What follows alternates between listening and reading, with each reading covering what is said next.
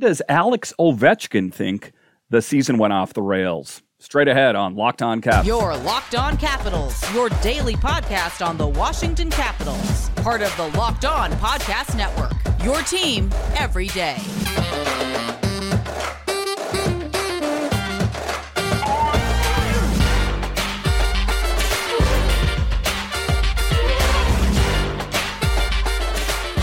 Well, hello and a welcome into this edition of Locked on Capitals. I'm so glad you decided to join me today. As always, this podcast is free and available on all the major platforms, and I want to thank you for making this your first listen or view of the day. Yes, this podcast is also available in video form, so head on over to YouTube and check it out. My name is Dan Holmey. You can find me on Twitter. It's at DanCaps218. You can find the show on Twitter. It's at Locked on Caps. Today's episode is brought to you by Game Time. Download the Game Time app, create an account, and use code LOCKEDONNHL for $20 off your first purchase. So in this edition of Locked on Capitals, I will continue to go through the breakdown day comments from different players, most notably Alex Ovechkin.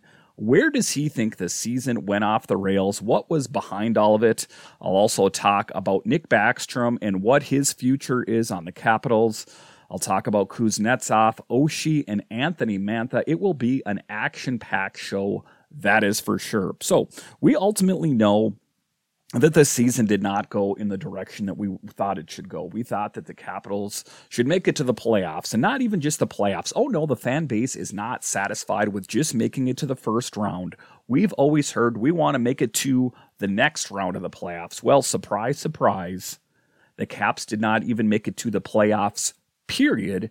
And there's some interesting thoughts going on around the different players on the roster. Where do they think that the season kind of just went off the rails? And I think a great spot to start here would be with the captain, Alex Ovechkin.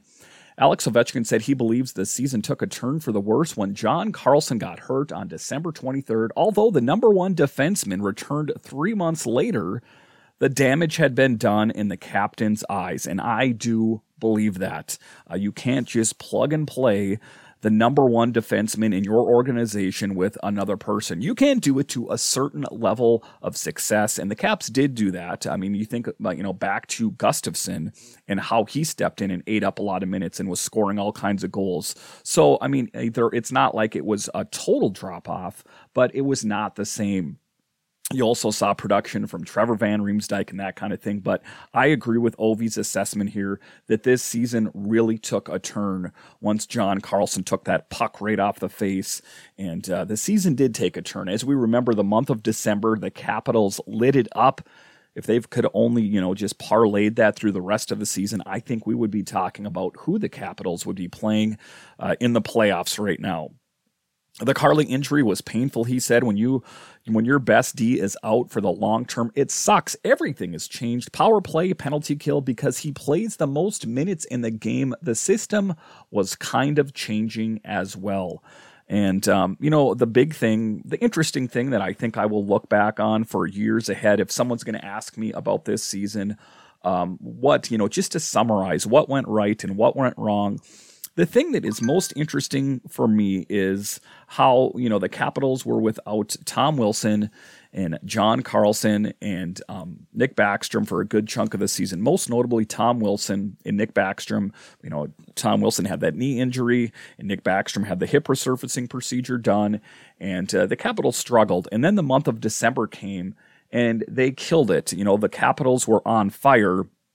That was minus Wilson and Backstrom, mind you.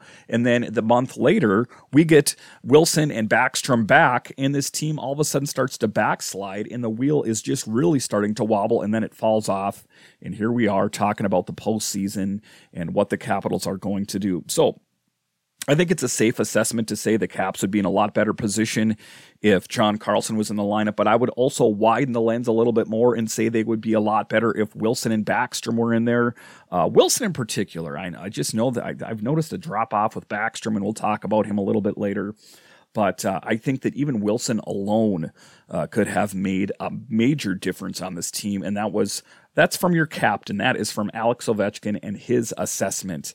The next player that I'm going to talk about here is Evgeny Kuznetsov, and he is quite the character, shall we say, on the Capitals, as he said that he wants out of the Capitals organization. He requested a trade, at least according to Russian media. He totally denies any reports of that, even though it's been said that he has. This isn't the first time he has requested trades out of Washington for quite some time. So it is an interesting thing. And, the Caps are in an interesting position, as we know. They got rid of two of their assistants. Blaine Forsythe is no longer here, so we can blame a lot of the problems on him. We also know that Peter Laviolette, the head coach of the team, is no longer here. So are they, in fact, going to try to keep Evgeny Kuznetsov now, depending on who the next head coach is? Maybe it's a head coach that can take that orange and squeeze a little bit more juice out of Evgeny Kuznetsov, or Anthony Mantha, who we'll talk about a little bit later. Or should they just give him what he wants and get him out of this team and have him play on another team in the NHL? I would be a little bit slow to do that unless I know what is behind door number two. If I know that, they can move Kuznetsov out of town and they get someone that's an upgrade, I'm all about it. But if, it's like a similar to like a Philip Forsberg thing, yes, I still hate talking about it to this day, then I'm against it, because we know what happened. Philip Forsberg went on to the Predators and has killed it there. I do not want to see Kuznetsov go off to another team in the NHL and light it up and be doing the bird on another team, right? That's not what I want to see, because he would do that every time he came to Capital One Arena. He would be doing the bird every time he scored a goal. I don't need that rubbed in my face, and you guys don't need that rubbed in your face either. So it is going to be interesting to see who the next head coach is. Is it going to be someone like Spencer Carberry? Would be interesting. He has quite a track record, with what he did with the Bears, what he did and what he's done up in Toronto. It is a potential out there. So the next guy out there that is TJ Oshie. TJ Oshie is quite a guy, and I was very impressed with his videos and what he talks about. A true leader on this team, make no mistake about it. He is one of the players that I said is not one of the untouchables, but I do respect everything about TJ Oshie. Just seeing him play live, he's involved in it. I mean, if there's a scoring opportunity, he's involved in it. If there's a great play being made, he's involved in it. He is ultra competitive. And one of the things that he said in Breakdown Day is, I'm competitive no matter what I'm doing. If I'm playing football with one of my relatives on a day off, I'm competitive. If I'm wrestling, I'm competitive. And then he looked at the beat reporters. He's like, what, you guys don't wrestle anymore? It was a funny moment. And if you didn't see it, take a look at NHL.com, a really funny moment there. So that is just intrinsically who TJ Oshie is. He is a competitor, and that is what I love about Oshie.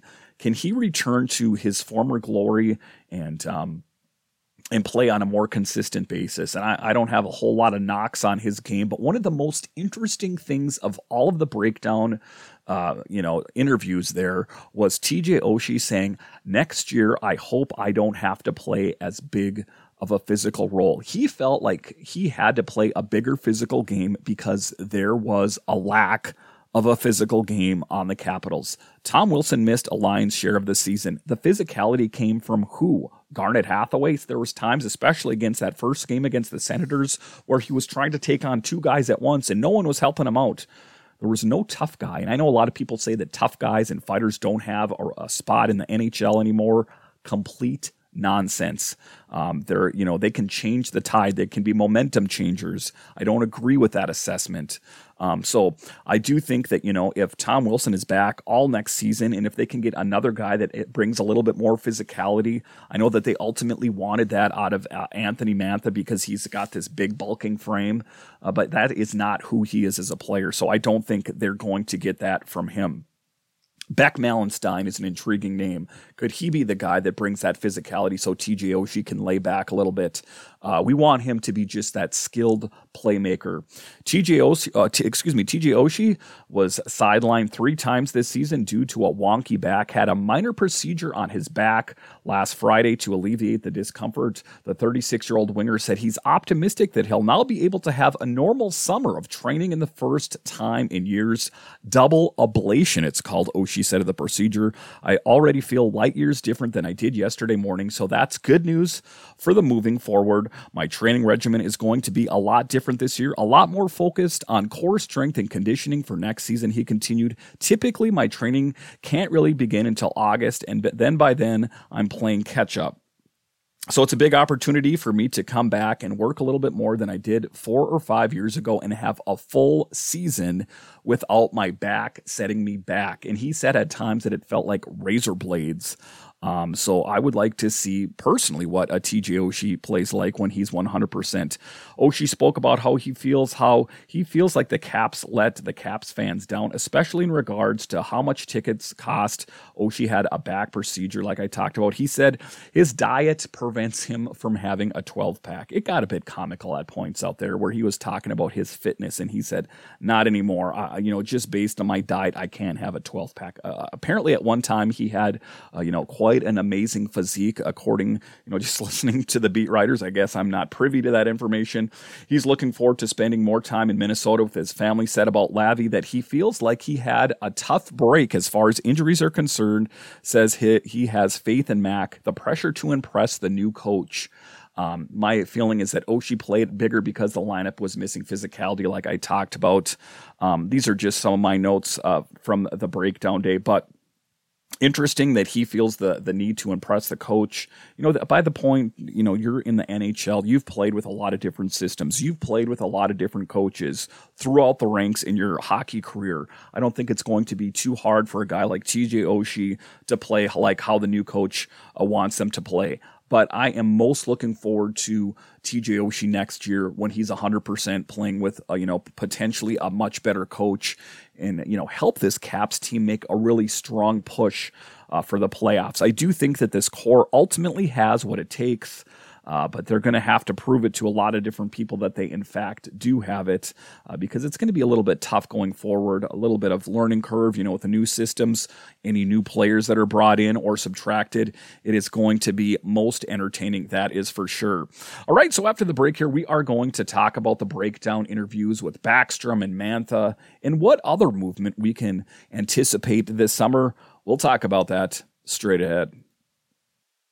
That's frustrating for me is trying to find tickets. That is why you need Game Time. Buying tickets to your favorite event shouldn't be stressful. Game Time is fast and easy, the fastest and easiest way to buy tickets for all sports, music, comedy, and theater near you with killer deals on last-minute tickets and their best price guarantee. You can stop stressing over tickets and start getting hyped for the fun that you'll have. What are some of the things about Game Time app experience? Flash deals and last-minute tickets, easy to find and buy tickets for every kind of event in your area, and then images of the seats so you can actually visualize what they'll look like. The lowest price guarantee, event cancellation protection, and job loss protection. Game Time is the first place for last-minute ticket deals. Forget planning months in advance. Game Time has deals on tickets right up to the day of the event. Snag the tickets without stress with Game Time. Download the Game Time app, create an account, and use code LOCKEDONNHL for $20 off your first purchase. Terms apply. Again, create an account and redeem code LOCKEDONNHL for $20 off. Download Game Time today. Last minute tickets, lowest price, guaranteed. All right, welcome back into this edition of Locked On Capitals, where it is your team every day. I got some big shows coming up for you guys. I have Roman Stubbs coming up later in the week, but tomorrow I'm excited to have the voice of your South Carolina Stingrays, Cody Lefkowitz. So it's going to be exciting to talk to him about the Stingrays and their push for the Kelly Cup. Who are some of the outstanding players on the Stingrays that might be up for a bigger opportunity next year, their goaltending situation, and how did they land in the Kelly Cup playoffs in the first place? So make sure and hit that follow or subscribe button so you can be on the know. I'm covering it all. I'm covering Caps, Bears, and Stingrays. You need Locked On Caps. Right in this next segment, we are going to talk a little bit more about the breakdown videos and interviews that I saw. And one of the interesting ones for me, and I posted this on Twitter, is Anthony Mantha. And I just really felt for him, after watching the video that he felt very, bad about the season that he had this last season. And it's hard on your morale. It's hard for your ego to be a healthy scratch all the time. So Mantha, who scored 11 goals in 67 games and was scratched a handful of games, Sam MacLellan said, he had periods where I thought he found his game and was competing hard. And then in the end, I don't think he was as confident playing at his highest level. Mantha said he took it upon himself to begin seeing a mental coach after the first time he was scratched. It's been helping. He said, obviously there's a long ways to go, but at least I know where I'm heading and where my head's going to be at next year. Added Mantha, next year is going to be a big year for me personally. I want to stick around in this league for a long time, and I want to work very hard to prove that I'm still good and capable of hanging around. That's an interesting assessment, and that's an interesting thing to say. I think that he knows that potentially this could be the last season that he played in Washington. I think that he would like another opportunity, but I think that he understands that he didn't live up to expectation. And if you don't live up to expectation, sometimes that means you get moved out. I think what Anthony Mantha wants more than anything is at least a job somewhere in the NHL. He doesn't hold, I think he's hoping that he didn't squander an opportunity and that he's going to be playing down in the AHL or maybe out of the NHL altogether. I don't think that's the case. I still think Anthony Mantha has something left to his game. I just think that he needs to reinvigorate himself. And if he can't find it on the Capitals, then I wish him luck on his next team. And I ultimately, I hope the best for him, of course. You know, as being a humanitarian, I don't wish, I hope you have a miserable time. It's not the kind of person I am. I like Anthony Mantha. I just, a part of me feels bad for him. Maybe you could think of a situation where maybe, you didn't live up to your potential and you were frustrated about it. Kind of see the human element of it a little bit. And I understand that this is a business at the end of the day, and it's about selling tickets and winning games.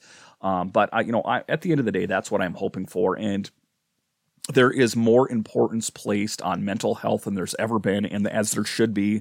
And kudos goes out to him for understanding that I'm in a situation where I'm over my head and I need help.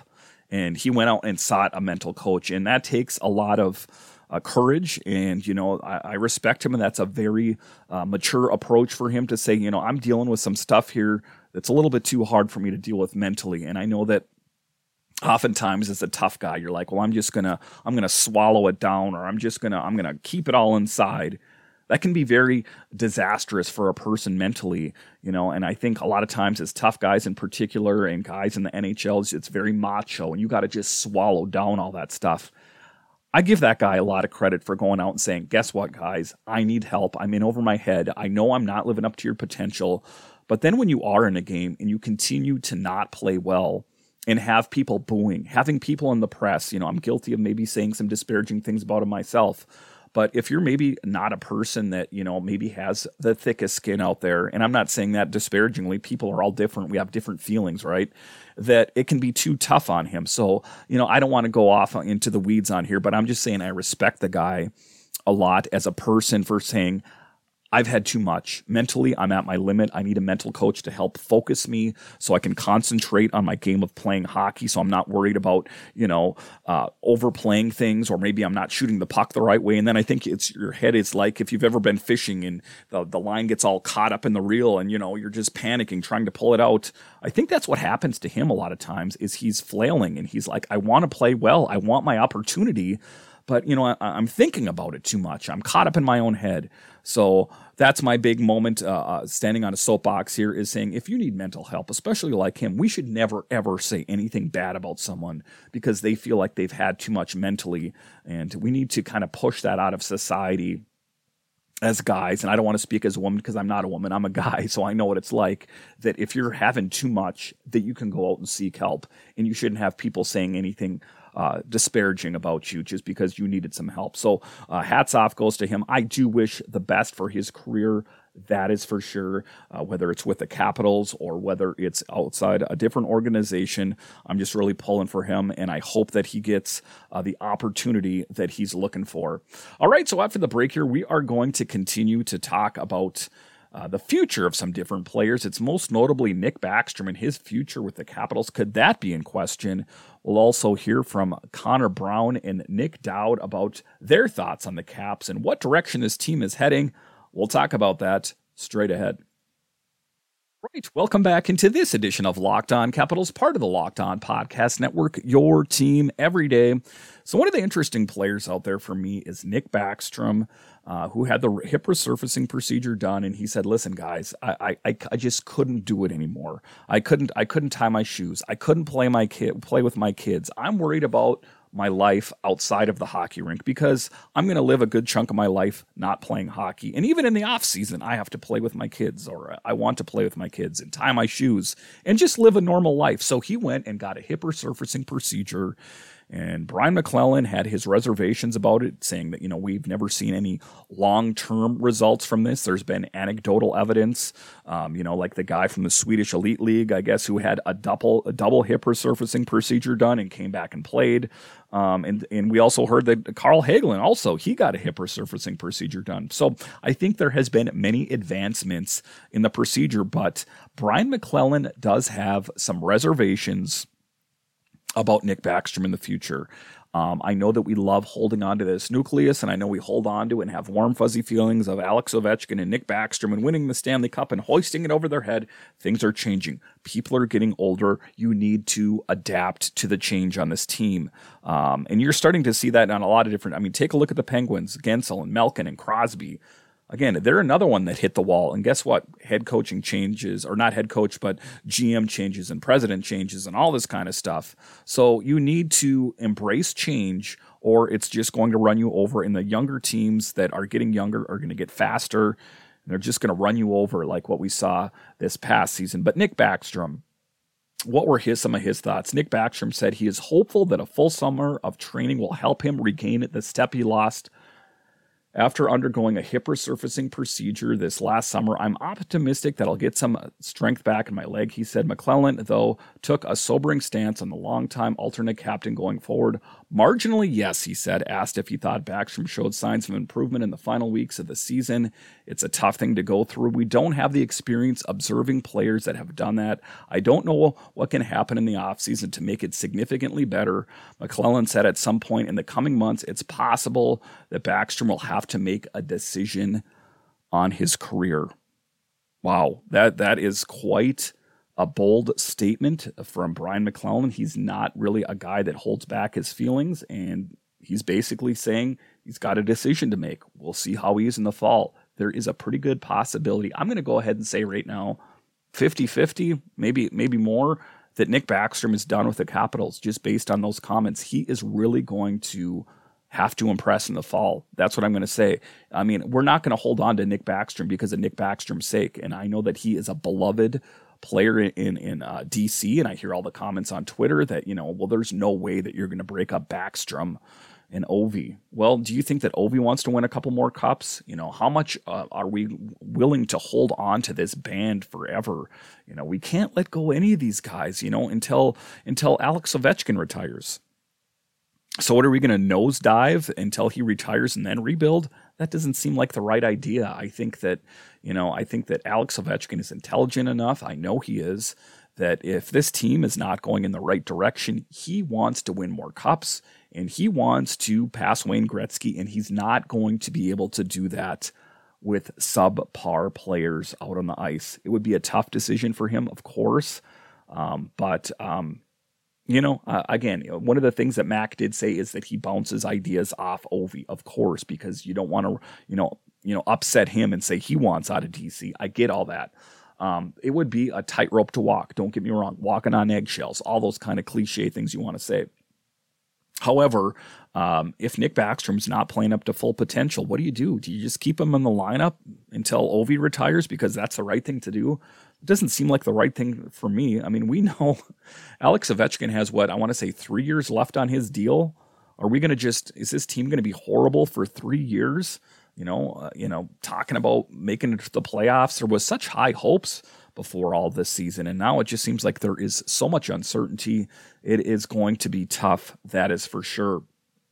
So talking about another one of the players, Nick Dowd here. Dowd said missing the playoffs doesn't feel normal. Interesting that Dowd didn't have much to say about Lavi other than to say that he was thankful for what he did to help him. Most of the players kind of went on at length, speaking glowingly of Peter Laviolette and how great he was. He didn't really go on at length. He's a kind of Nick Dowd. Nick Dowd is a tough guy to read when you watch him. A lot of these guys, you can kind of sense their, gauge their sincerity. When I watched Nick Dowd, I had a hard time reading him, probably because I haven't seen a lot of interviews with him, but anyway, that's just my assessment. He said that Lavi had a few comments before his departure. He said he's got some stuff that needs to get done in the offseason. He wouldn't talk about what needed to get done. He said that if they were in the playoffs, he could have potentially been able to play. He said that he thinks they should have been able to make a push for the playoffs next year. Said it's each player's responsibility to play better. And that was the common sentiment around the entire locker room and breakdown day, is accountability. Tom Wilson alluded to it, that not everyone was playing 100%. Of course, they're mature and they don't go out and name names, but we know who we're talking about here. The responsibility to play better. He's a hard guy to read, like I said. No plans to watch postseason hockey, he said. Wishes Hathaway well, said Hagelin is a good player in the whole situation is unfortunate. It is unfortunate. Carl Hagelin, his patience, that's the one thing, and his great attitude. He's a guy that said he lives in the moment, but how is this important to Nick Dowd is that we know that Hagelin played on the fourth line with him, and that was a dynamic line when it was Hathaway, Dowd, and it was Hagelin, Dowd, and Hathaway out there, a very dynamic line out there. And they had, mixed results after that. Of course, we know that whole line was broke up anyway because Hathaway is out playing in Boston right now. So anyway, moving forward, you might see Beck Malenstein inserted on that fourth line next year. That would be something that I would look for sure. So the last player that I'm going to touch on in this episode is Darcy Kuemper. Darcy Kuemper, showed his frustration. He was one of the guys that said it louder than anyone that he feels like he let the fans down. The Capitals team let the fans down. And how he wants to prove there is a feeling of determination in the locker room that they want to prove to the fans, the season ticket holders, the sold out, the people that have made Capital One Arena a sold out venue for the longest time. They want to endear themselves to the fan base again. So we can talk about how Capital One is sold out night in and night out, just like it has been pretty much since Alex Ovechkin broke on the scene in DC.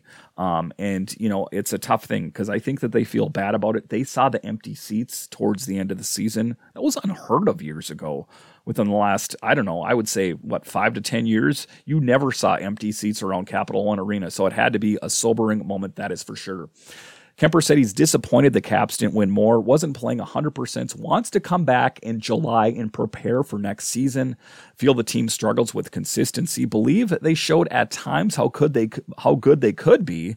There's a real feeling that this team has something to prove next season. A common theme in the interviews was injury and constant line changes and D pairings, and they feel like that they let Lavi down. That, maybe they are responsible for him being, out of DC. Kuemper really likes Charlie Lindgren and how they get along. Kuemper said he suffered a concussion from Tyler Toffoli / he said the Cap should be a lot better next season with everybody healthy. He wants to work on speed and strength. That was one of the things that they kind of pressed him on. He didn't really, off the top of his head, usually these people are like, I want to work on this and that and this and that. He's like, well, I don't have a whole lot I want to work on. I want to work on speed and strength, because ultimately I think Darcy Kuemper was pretty dialed in, and Chucky Sideburns, Charlie Lindgren, he stepped in and did a great job in the month of December. I'm pretty happy with the tandem that the Capitals have going forward. I am, how shall I say, cautiously optimistic about next season. A lot will hinge on who the next head coach and the next two assistants, with McCarthy out and with Blaine Forsythe out and with Peter Laviolette out of the equation. If it's someone like a Spencer Carberry or a helper in here, that is going to boost my confidence in this team.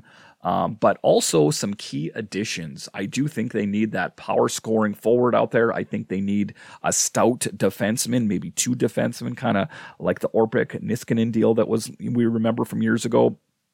then I will feel positive. But I'm kind of wrapping up these exit interviews here and what the Capitals players thought about this season. Interesting thing, overarching theme is they feel like they let the Caps fans down. Determination to prove themselves next year and to prove to themselves that they can do it. You know, I think that there's probably some negativity associated with that, and they just kind of want to, you know, brush it off. And the interesting thing is none of the players really said that they plan on parking it on the couch and watching all the postseason hockey.